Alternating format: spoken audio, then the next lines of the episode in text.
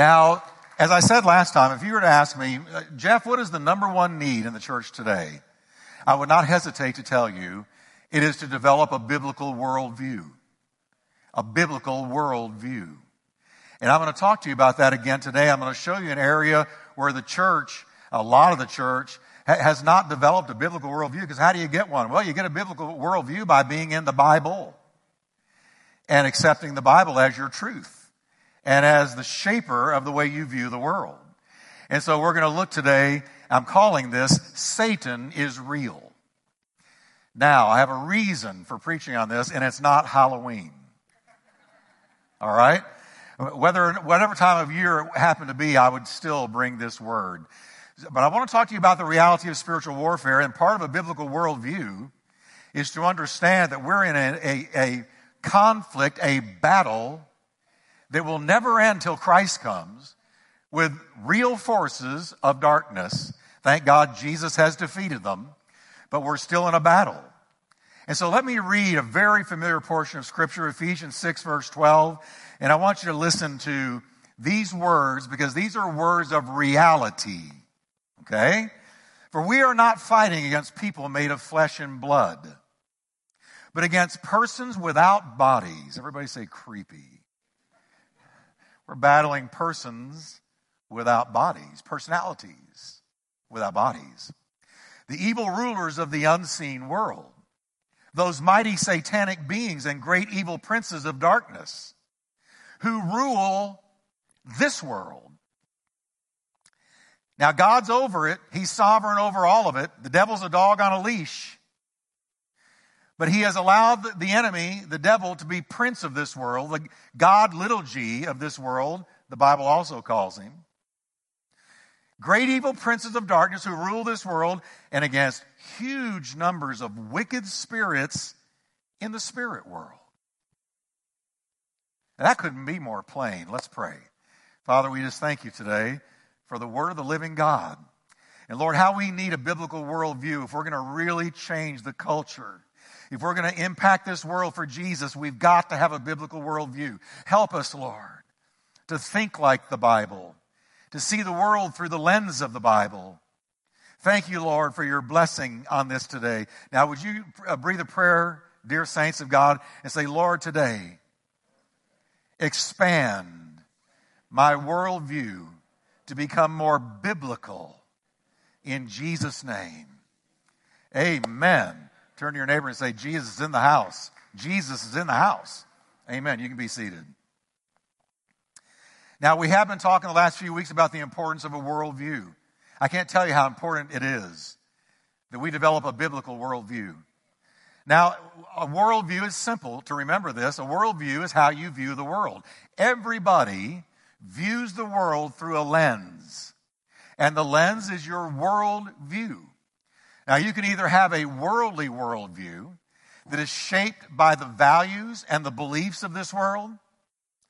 And even though you're born again, it's very possible for a born again Christian to never develop a biblical worldview because they don't spend enough time in the Bible. I think, I think the, the great weakness in the church today is, is uh, Christians don't know the Word of God like they should. And the reason that they don't is because a lot of pastors are not preaching the Word of God. They're giving motivational seminars.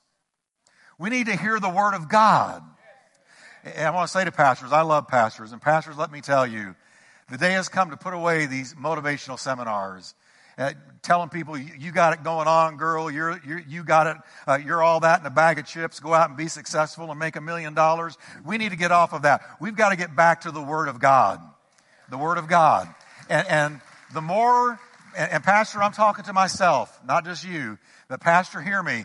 The more we preach and teach the Word of God, the more our people will have a biblical worldview. And the more they have that, the more Satan will be defeated by the church, by Jesus in the church. So, a little exhortation there, a little encouragement. And again, I'm also talking to this guy standing behind the pulpit. You either have today a worldly worldview shaped by the values and beliefs of the culture, or you have a biblical worldview shaped by the values and beliefs presented in the Bible. Your victory depends on this. Your victory over the flesh and the world and the devil depends on this. Because the more we think like the Bible, which is to think like God, which is to think like Jesus, the more we will see people through the eyes of Jesus, uh, our country through the eyes of Jesus, the important issues of life, like why am I here? Where did the universe come from?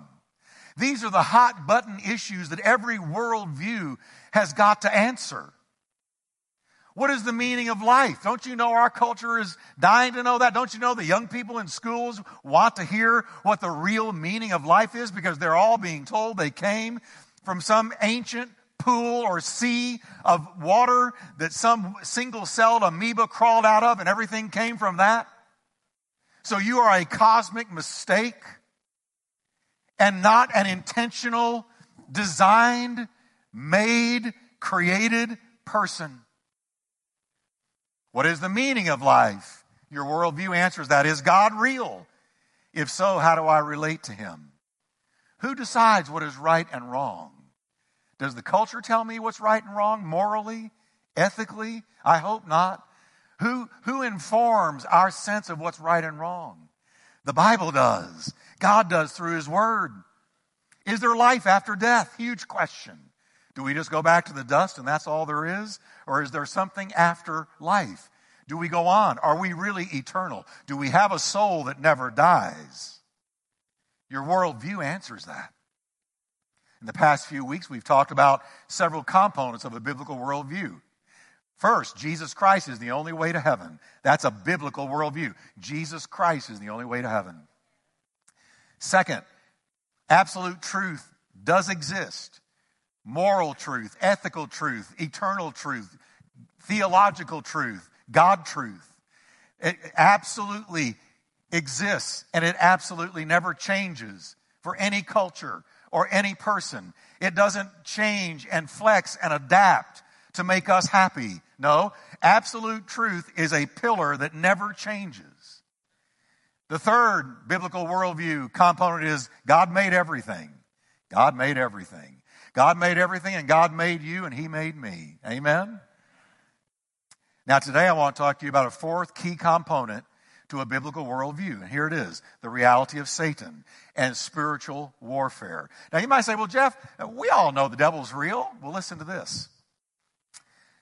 A new poll taken by the Barna Research Company of 1,002 professing Christians conducted just a couple of months ago revealed that 40% of those polled, now these are people that said, I believe in Jesus, I believe I'm going to heaven, I believe he's the Son of God.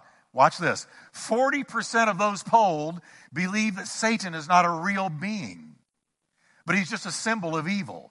He's a metaphor. He's an illustration, but he's not real. He's not a real personality. Almost half of professing Christians polled did not believe Satan is real.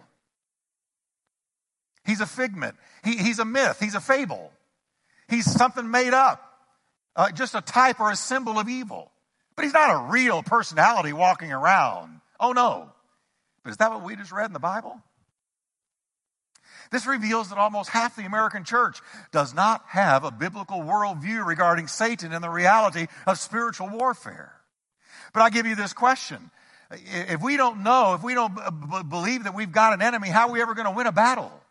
You got to know your enemy to be able to defeat your enemy. You got to know the way he thinks, the way he moves, the way he operates, his modus operandi. You got to know that if you're going to defeat him. But how can you defeat him if you don't even believe he's there? See, I want to suggest to you that one of Satan's biggest lies is I'm not real. The Bible is crystal clear on the reality of Satan. I don't want to preach Satan up. I'm going to preach him down and preach Jesus up. But I want to tell you the biblical truth about the devil. In the book of Genesis, we first encounter the devil in the Garden of Eden. He shows up after God created the man and the woman, Adam and Eve. Satan showed up and he appeared, as you know, to tempt Eve and he disguised himself as a serpent. He was not a serpent. He used a serpent. He disguised himself in the body of a serpent. We're told that Eve is hoodwinked by the devil's lies and falls into deception. She eats of the one tree God forbade the first couple from touching, the tree of the knowledge of good and evil. And then Adam and ate, ate. And when Adam ate, sin entered the entire human race and sin wrought havoc on God's creation. As soon as it entered through Adam, because he was the head of the human race. God soon shows up and he dispenses judgments on all three of the players involved.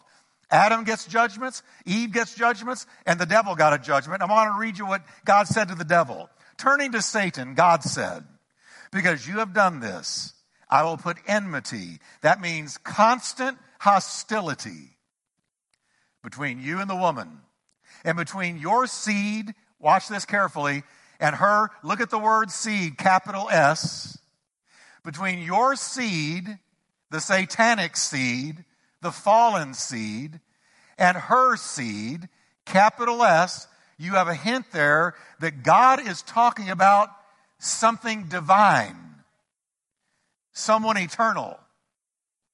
He, notice capital H, will bruise your head, devil, and you will bruise his heel.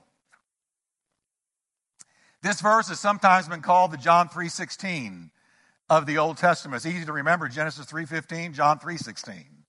It's called the John 3:16 of the Old Testament because it's the Bible's very first prophecy and it is messianic.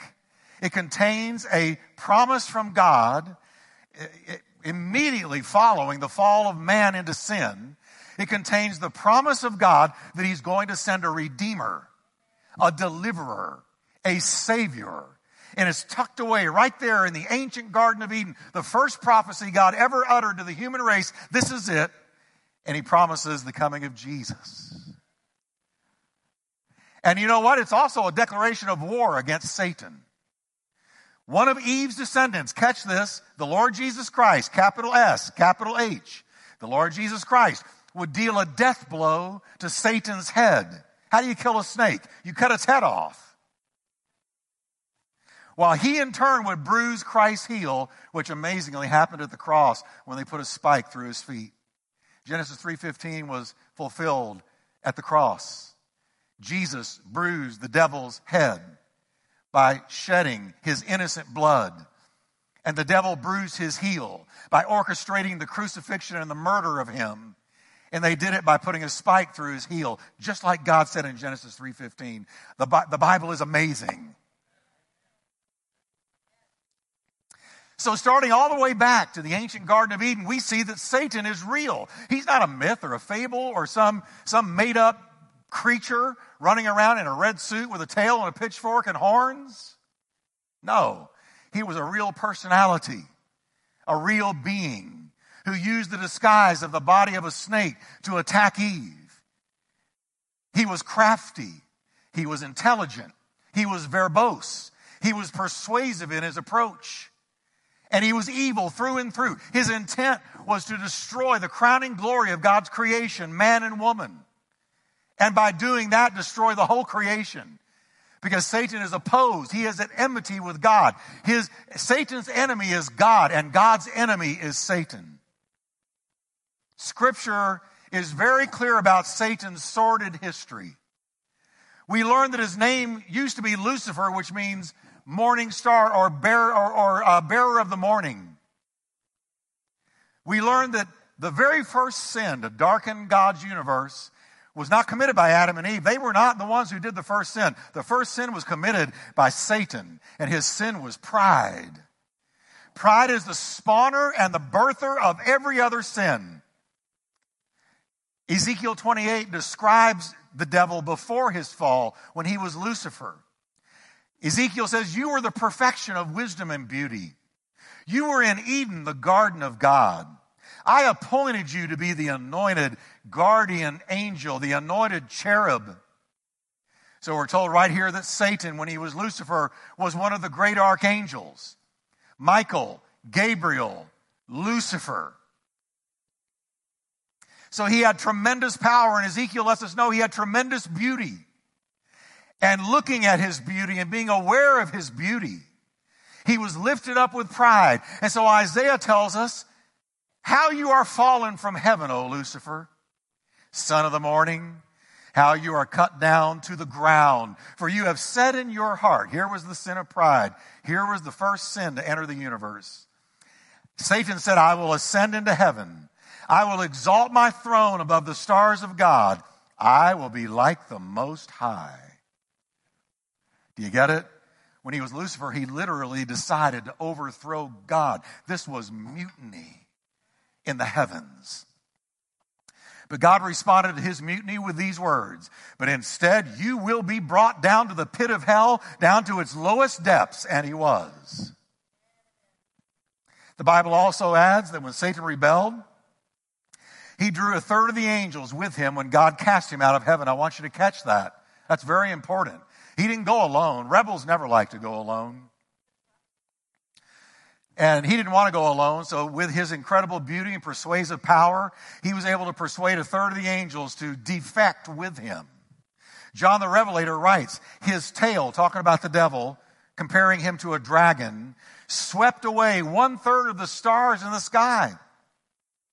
The word stars here in the Greek, asteros, and it, and it can mean messengers. He's talking about he swept away one third of the angels in the sky. It goes on in verse 9, Revelations 12. This great dragon, the ancient serpent called the devil or Satan, the one deceiving the whole world, was thrown down to the earth with all his angels.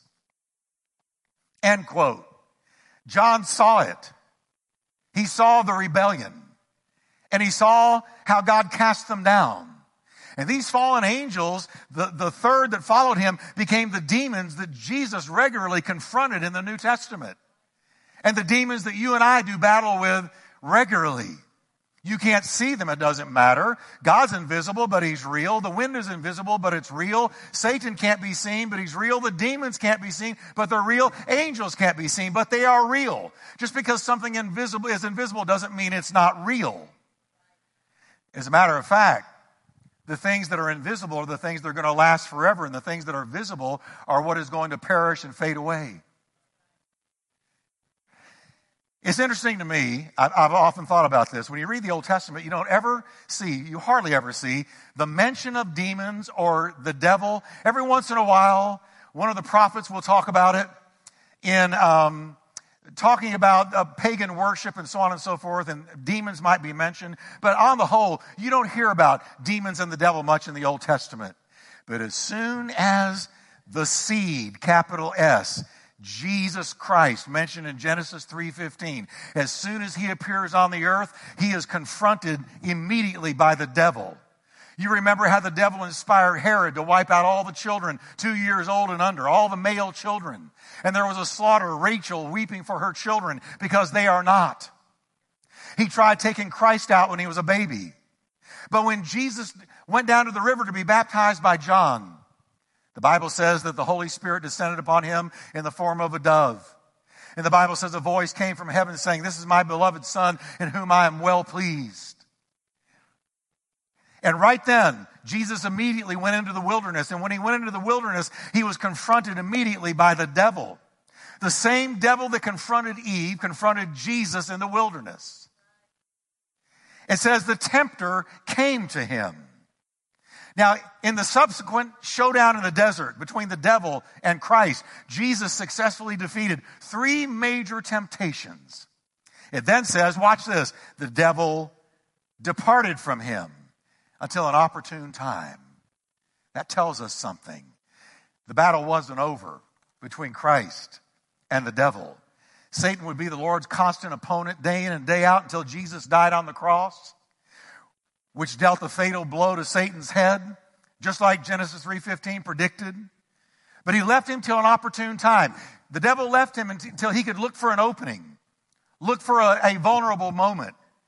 And the devil would attack him again and again and again throughout his ministry.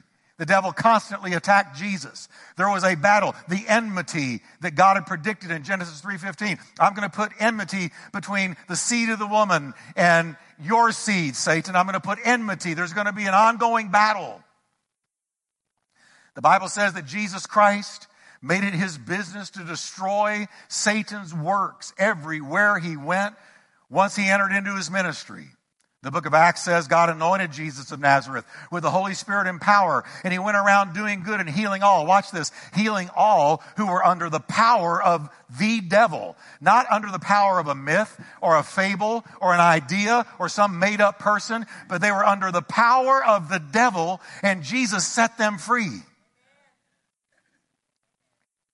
The apostle John sums up Jesus' purpose like this. The Son of God came why? To destroy the works of the devil. That's why he came. Aren't you glad Jesus came to break your chains, to set you free? Free on the inside, free indeed. Jesus said, if the Son makes you free, S-O-N, makes you free, you're going to be free indeed. And so Jesus, anointed by God, went around everywhere doing good, healing people that were under the power of the devil. He destroyed the works of the devil everywhere he went. That's why he came. You know, Christmas time, we look at the little baby in a manger and we sing our Christmas carols, and most people don't realize when Jesus was born, a warrior was born. A warrior was born. Uh, uh, the, the Son of God came to this earth to do battle with our arch foe with a creature trying to destroy every human being on the planet.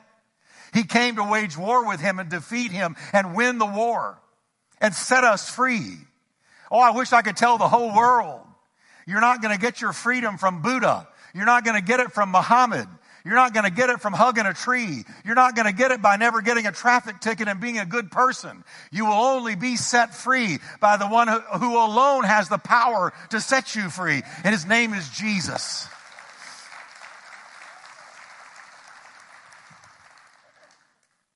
He destroyed the most lethal of Satan's weapons against us. Here's the big one Jesus destroyed death. Because God's children, I'm reading out of Hebrews, because God's children are human beings made of flesh and blood, the Son also became flesh and blood.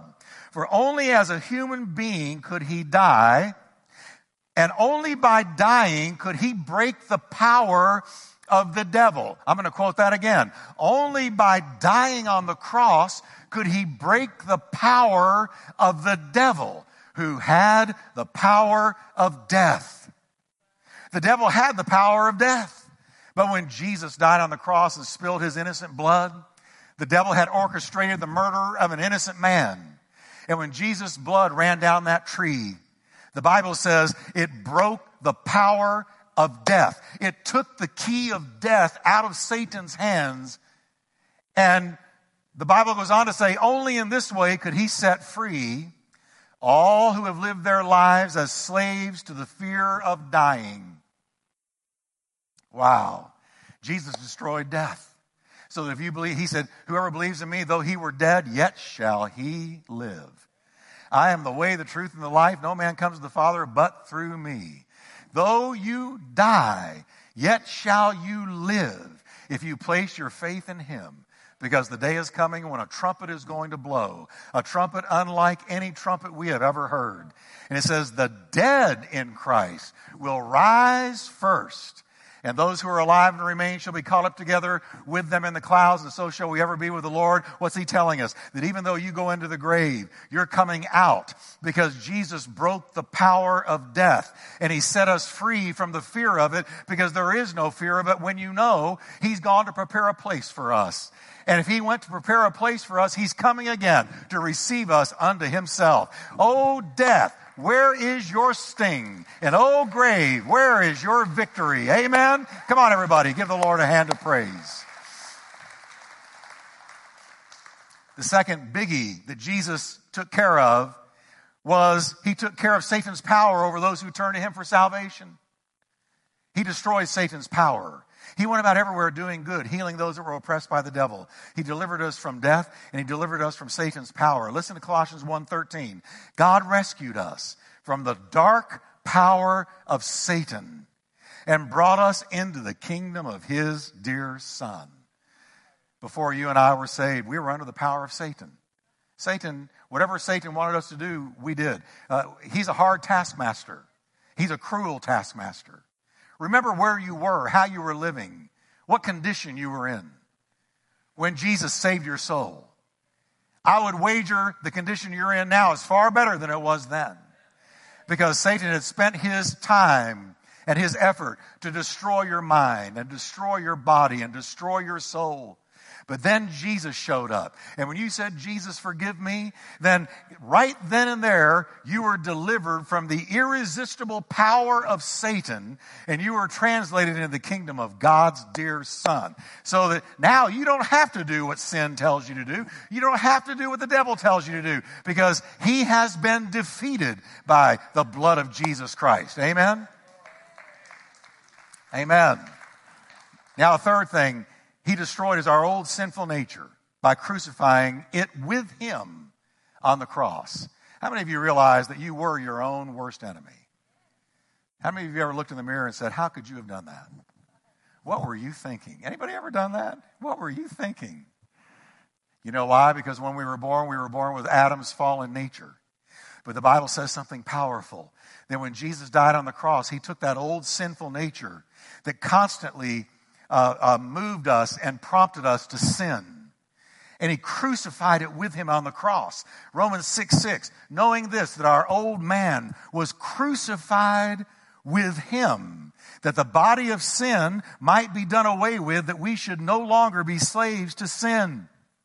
So Jesus took my old nature, your old nature, and we were crucified with him on the cross. And last time I checked, anything crucified died. So our old sinful nature died.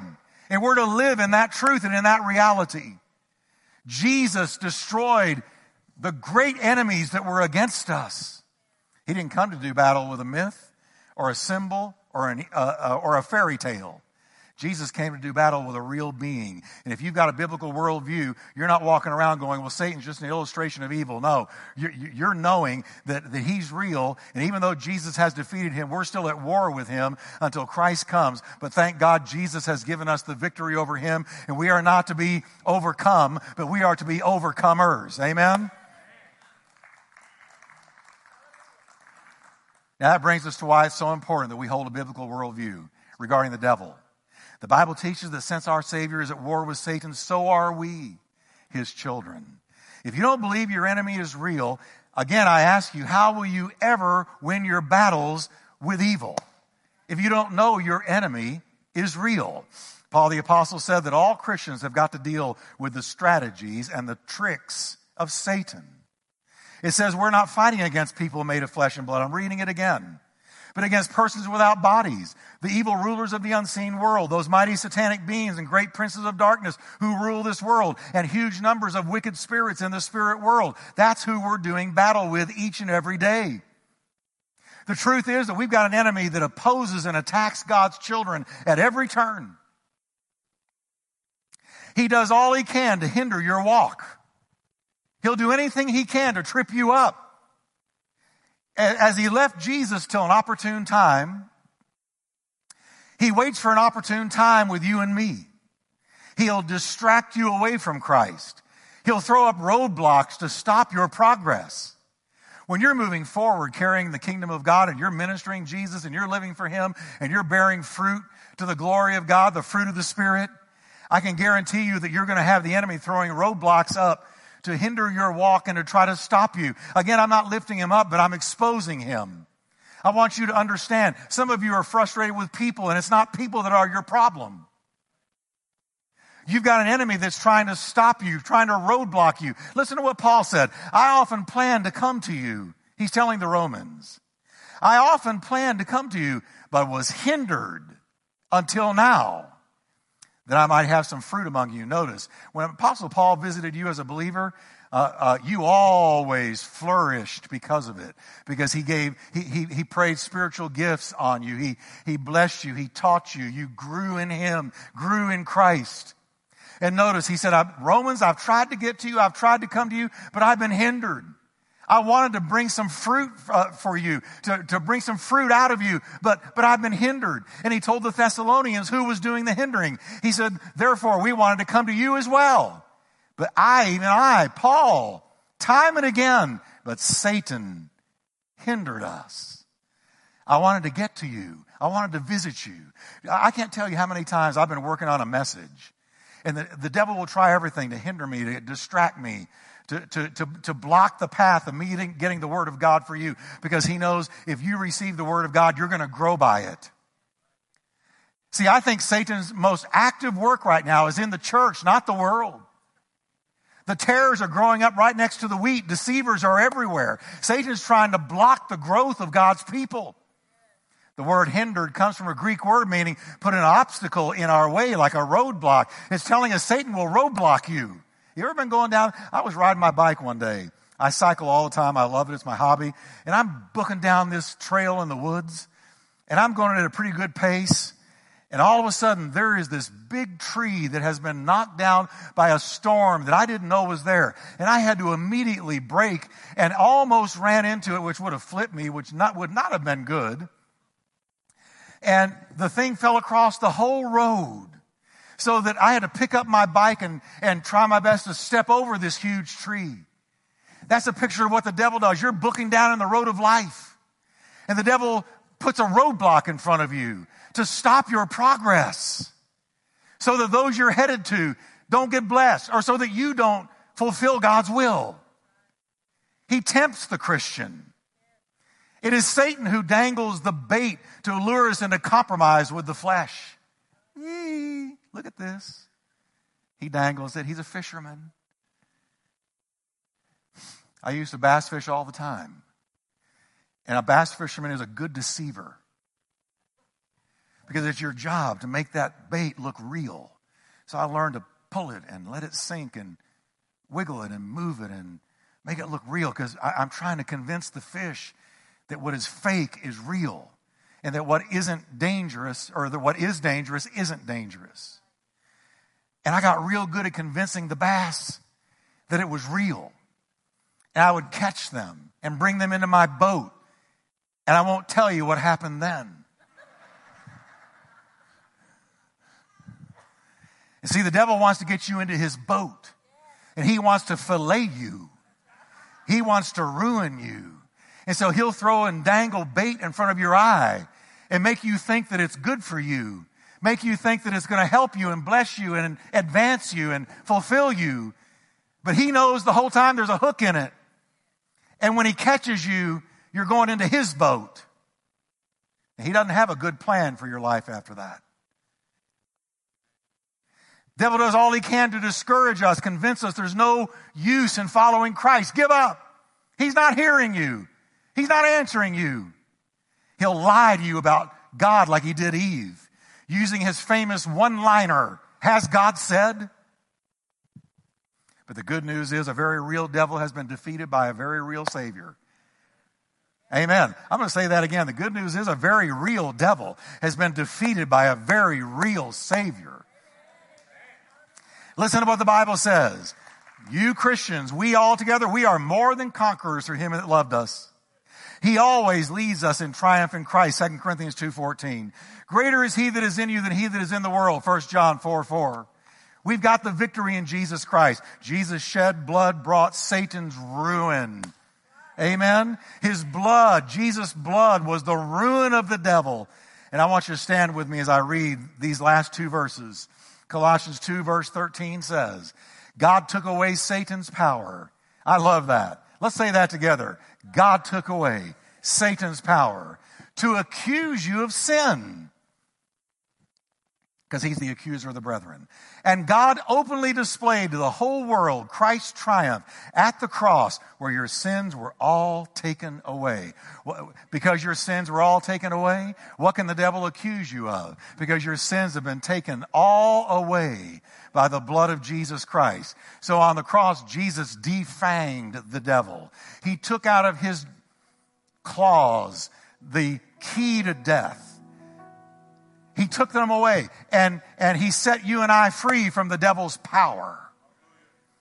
Can we lift our hands to the Lord and thank him for all that he's done for you and me? Thank you, Jesus, that the devil's a defeated foe. He's a real foe, but he's a defeated foe. Now, Lord, we don't want to have an unbiblical worldview and, and chalk him up to just some idea or an illustration of evil or a symbol. No, no, no. Lord, we know we have a real enemy who really does try to destroy us. But we also have a real Savior who totally defeated him. Now, Lord, thank you for giving us a biblical worldview about the reality of spiritual warfare. If you know warfare is real and Jesus has defeated him, give the Lord a wave offering today. Just say, Jesus, thank you. Thank you, thank you, thank you. Thank you, Lord. Thank you, Lord. Thank you, Lord. Lord, we humble ourselves in front of you. Because right now, Lord, we're looking at a very real devil wreak havoc across our nation. We're looking at a very real devil attacking this country and all the countries of the world, really. We're looking at a very real devil doing his best to take people into hell before they have a chance to be saved. We see the God of this world blinding the eyes of unbelievers. We see it, Lord. And we're asking you today to intervene for the United States of America, that, Lord, you would not let us go down the tube. Don't let us, Lord, die as a nation, fade into oblivion. Don't let us wilt into weakness and insufficiency and lose the blessing you put on this country. We pray that, Lord, you will send a great move of your spirit against this flood tide of satanic activity. We thank you, Lord, that one move of your finger, one breath from your mouth can change everything. We're asking you, Lord, to do it in the name of Jesus Christ. Have mercy on us. Can we say together, church, have mercy on us, Lord? Let us therefore come boldly to the throne of grace that we might obtain mercy and find grace to help us in the hour of need. Have mercy on us, Lord, and let us find that grace we need in the name of Jesus. Amen. If you needed this today, give the Lord a hand of praise.